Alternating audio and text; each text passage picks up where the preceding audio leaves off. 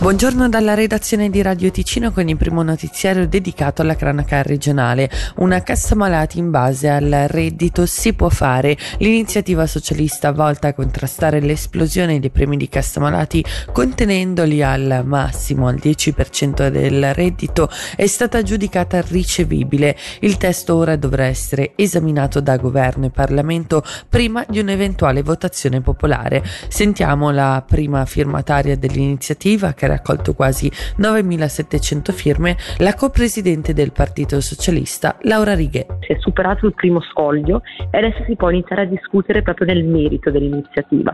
Come Partito Socialista chiediamo che il Consiglio di Stato presenti rapidamente un messaggio che approvi questa iniziativa. Proprio ancora con gli aumenti dei primi di cassanati annunciati qualche settimana fa, è più importante che mai agire e aumentare anche i sussidi.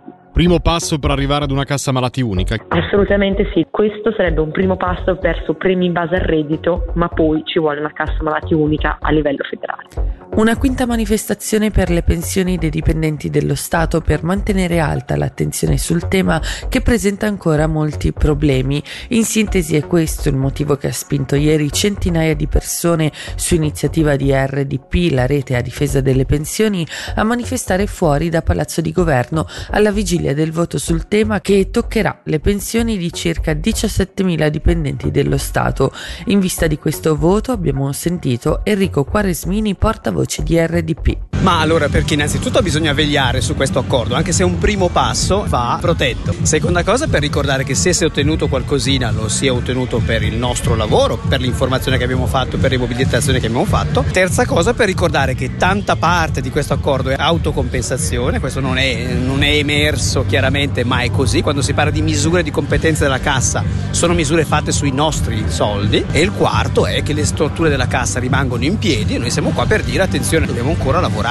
A Locarno il dopo Locarno Nice si chiamerà Winterland. La rassegna in programma da venerdì 24 novembre al 6 di gennaio è la soluzione scelta dalle autorità cittadine soprattutto per il suo aspetto inclusivo tra commercianti e ristoratori.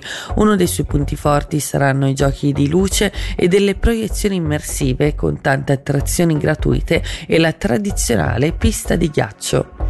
Ora le previsioni del tempo, oggi al mattino al sud qualche banco nuvoloso basso, per il resto in prevalenza soleggiato con temperature a basse quote attorno ai 17 gradi.